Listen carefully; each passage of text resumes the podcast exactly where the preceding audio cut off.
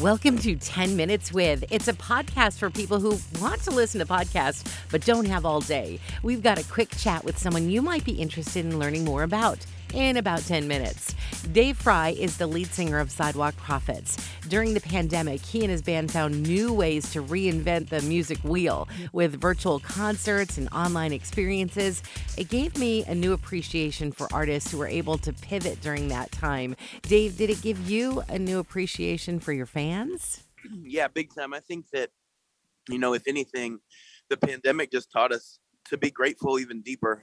Uh, it just really just brought me a whole new respect for, like you said, for our fans, our great big family. We love to call them our great big family because they literally were family through these last couple of years and doing virtual shows. And, and we did a lot of them. We did over 80 virtual shows in 2020 and people tuned in and, and it, it allowed us, honestly, it allowed us to continue to be a band and to have, have the guys we have and support and uh, support each other. And, and it was a, a, mighty thing. And we're, we know that was because of our great big family. Our fans are, are some of the best, best fans in the world, but also, man, just the love of Jesus, they, they were showing us in these uh, those uncertain times was powerful. You guys have been doing this for like 20 years, which is yeah, it's great. I mean, that's a long time for a marriage. Yeah. That's a long time for a friendship. That's a really long yeah. time to work together. What is the secret to you guys just being able to tolerate each other for yeah. 20 years? so my buddy Ben and I started the band 22 years ago. It'll be 22 years ago uh, this October, and and uh, you know we're just cut from different cloths but we we each want the same thing. We want to to to create music like this. What a gift! Like we both are so grateful uh, for this gift of music and and to get to do it for the kingdom and and to realize. I think that's the key too. Is like knowing the music we're making isn't just noise, and knowing it's for a kingdom purpose and for for people's lives and and and to to see Jesus move. Like that's the the element uh, that we always I always am like, hey, you know, I'm leaving my family to go on the road for days uh, but it's for Jesus. I'm, I'm doing this and this, but it's for Jesus. Look what he's done. And so that's, that's at the center for sure, that core. Um, but also, man, I think just, just it's, it's friendship, man. It's life together. Uh, there are definitely days when we've, you know, we've had our arguments, uh, but there are also days when we've, we've had our, our, our growth in our sharing of, of why we were arguing uh, this, that, the other. And when we, when we learn to communicate you know, amongst ourselves as bands of brothers. Uh, it, hopefully, it'll it helps. You know, I've been married now for five years. Hopefully, it's helped in that aspect too. And uh, but yeah, when you go on the road uh, with five dudes for for uh, an extended period of time for years and years and years, uh, you know, you really do have to form some brotherly love for each other for sure. Your song lyrics are just so profound. I think that's what's cool about you guys. It's not just about the performance, but so much of the writing you do is just man, it grabs us in the heart. Are there songs that mm. speak to you like you sing the words and you're like, okay, God, I get it? I think our song "You Love Me Anyway" will always be my favorite that we've written, just because at this point it's nostalgia for me. It's the song we took to Nashville on a hope and a prayer, and the record label heard it, signed us, and and it made it on the radio somehow. Uh, but even more than that, it's the, the, lyrics are an autobiography of my life, my first sin, all the way to the you know. Uh, my grandmother had, had passed away not not long before we wrote that song and, it's so it, it, just it has a deep meaning to me but it's amazing to see what god has taken and done with it for other people. I, I, love i love the fact that jesus can take something you have a specific purpose you know we wrote about and he's like well i'm gonna use it in this person's life in this way. Um, and then our song keep making me is another one that is really hard to sing when you break it down. It says uh, make me empty make me lonely and uh, i think that line especially uh, to pray, God, make me lonely until I'm okay with just you and me. When you sing that, you know, hundred times a year, uh, it, it, can really start to, to wear on a heart when you're single. but uh, I was single until I was 35, and and uh, I'm grateful uh, for those those years that I had was just God and I, so that I could hopefully be a better husband uh, now that I have a, an amazing wife. Uh, but but I'm telling you, the, some of the songs you write, you you don't realize the way that God's going to use the lyrics that you you write down at the moment you think, oh, it's for this reason, and then years later you're like, wow, uh, they mean they mean something different to me now. How can people who are married talk yeah. to people who are single Christians, our brothers and sisters, in a way that encourages sure. them without? You know, I mean, it just seems so so contrite because it's like, but you don't understand because yeah. you're not in that place. for 35 years. Uh, I was single and, and I met my wife backstage at Winter Jam. Uh, we had sent out a happy Thanksgiving email, and her mom asked if I would, you know, surprise her for her birthday. I didn't know who she was, and I turned the corner, and there's this beautiful girl, and and uh, Lord, the Lord just swoop, swooped us up together. But uh, uh, before that, uh, there were many, many days when I was like, God, where are you? Uh, and and prayer upon prayer upon prayer. Sometimes it comes when you least expect it. Somebody had always said that to me, and I'm like, you're dumb.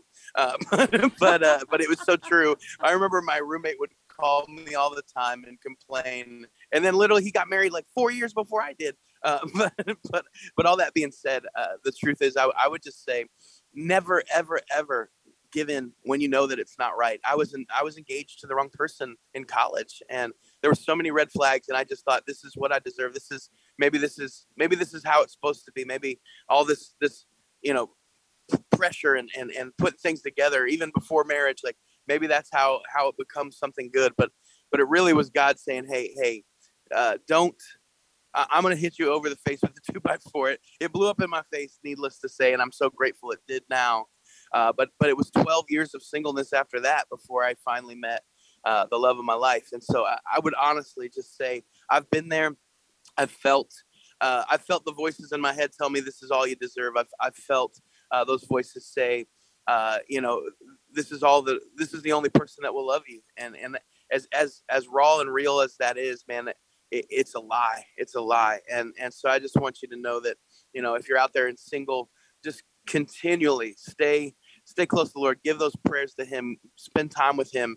And when the right one comes along, you'll you'll feel it in your bones, and He'll be able to uh, to verify. And that that doesn't mean that marriage is easy at all either. I don't want to uh, make that a, a, a you know a, that's a falsity, uh, but it is a beautiful, beautiful thing uh, when you're when you're walking together with the Lord, and uh, definitely makes it makes it doable. One of the reasons people like you guys so much is that you don't try to be anything more than just regular guys. You kind of embrace this misfit in in all of us. Why is that such an important part of your ministry? Oh man, because I think we all, uh, you know, we all have the the struggles we're going through. We all feel like outcasts at some point in our lives and we're all Chicago Cubs fans, right? Uh, that's, that's, that's where it stems from. Uh, but but no, I think honest to goodness, man, I I, uh, I just resonate, you know, being uh, being a bigger dude and and going through uh, not not being bullied terribly. I think sometimes I watch shows and they have like bullies, and I'm like, man, I, my bully was never that mean to me, but like, but like it, it is real. And I know that it is, some bullies are even meaner, but, but in the midst of all of that, there's not been a year of my life where I felt like I, I was, I was, you know, not an underdog in some way. And, and there's many times when I just feel like I'm just not worthy of things. And I think that that's, that's a, a human place to be. Uh, but man, that grace of God is sufficient and, and powerful. But uh, but I, I really do believe it's so important uh, to love your enemy. That's what sets Jesus apart. Uh, and so when there's people that we feel we're better than, uh, we better watch ourselves because he might just get ready to knock us down and uh, realize that we're, you know, we've never been better than anybody. And and that's why I th- I really do believe everybody's welcome at that table. They're welcome at the table of Jesus Christ, and we are the ones that need to come and sit down sometimes alongside those people that we we loathe. And uh, one time I said, man, it would be great tonight if we could pl- pray for not to get political, but if we could pray for Donald Trump and Nancy Pelosi in the same breath, what what in the world? Like that would be an amazing thing. And that is what Christ wants us to do. They're both children of the King, uh, whether they know it or not. And and I think that that's that's the ticket, man. When you start to realize that Vladimir Putin is is is somehow still a son of God, and what he's doing, you know, is not right. All this stuff, but but we we are supposed to pray for our enemy. We're supposed to love our enemy. That's crazy, but that's what Jesus said. And so I just think, man, this world needs more, more prayer like Jesus prays, more radical prayer, um, radical love. Tell me about the time you met Carrie Underwood at the grocery store. Was she like? that was my first year of marriage, and uh, my wife sent me to the grocery store. I, I was getting a haircut, and I was like, "I'm gonna go and get those few things." And she was cleaning at home, and I got to Kroger, and I'm like, hey, Carrie Underwood's here. And she's like, yeah, right. Prove it. And so I was walking down the Prego aisle and she starts coming down the same aisle. It's just her and me. I don't want to be that guy. because I know Nashville. You don't, you know, a lot of people don't approach people. You gotta be Nashville, cool. You gotta be cool, But right? I was like, hey, we actually got to play a show with her husband, who's the captain of um, the Nashville Predators, and so that was my in. I said. Hey Carrie, I, I got to, you know, I, I'm in a band. We got to play a show with your husband. He was an incredible uh, guy to just get to meet. Uh, my wife doesn't think you're really here. Do you mind if I take a picture with you? And she's like, sure, do it quick, do it quick. And so we did it quick. And she was so sweet. And uh, it was my second most liked picture of the year after my wedding picture. So I was super glad my wedding picture was the most liked, but Carrie Underwood was a close second. So, We're gonna answer five questions in about 20 seconds. Are you ready? All right, All right. I'm ready. Star Wars or Star Trek? Star Wars. Yeah. Xbox or Nintendo NES? Oh, Nintendo is set up at the studio ready to go right now. Gummy bears or Sour Patch Kids? I do not like Sour Patch Kids, even though everybody thinks we do. Uh, Ben Ben likes the Sour Patch Kids. I'm a I'm a Swedish fish guy, so gummy bears. ah, Yeah, okay. yeah. Jeans or khakis? I'm gonna go um, khaki shorts. I like khaki shorts. Paper Bible or Bible app? Uh, for the convenience, I use the Bible app way more, but I love the old school paper Bible. I love when you go on stage and you open up that paper Bible. I think it Yep. shows people how important that is. Dave Frey, thank you so much for chatting with us. Thank you so much. If you've enjoyed this episode of 10 Minutes With, be sure to subscribe so you don't miss the next one. You might also consider giving to Family Life, the listener funded ministry that makes this and other podcasts possible. Go to familylife.org and find out more about what we do. Did you know Family Life offers a variety of podcasts? Get up to date with Family Life news or enjoy some family time with Family Life kids. There's If That Makes Sense, a Family Life original podcast where they talk about what life is really like as a Christian in your 20s.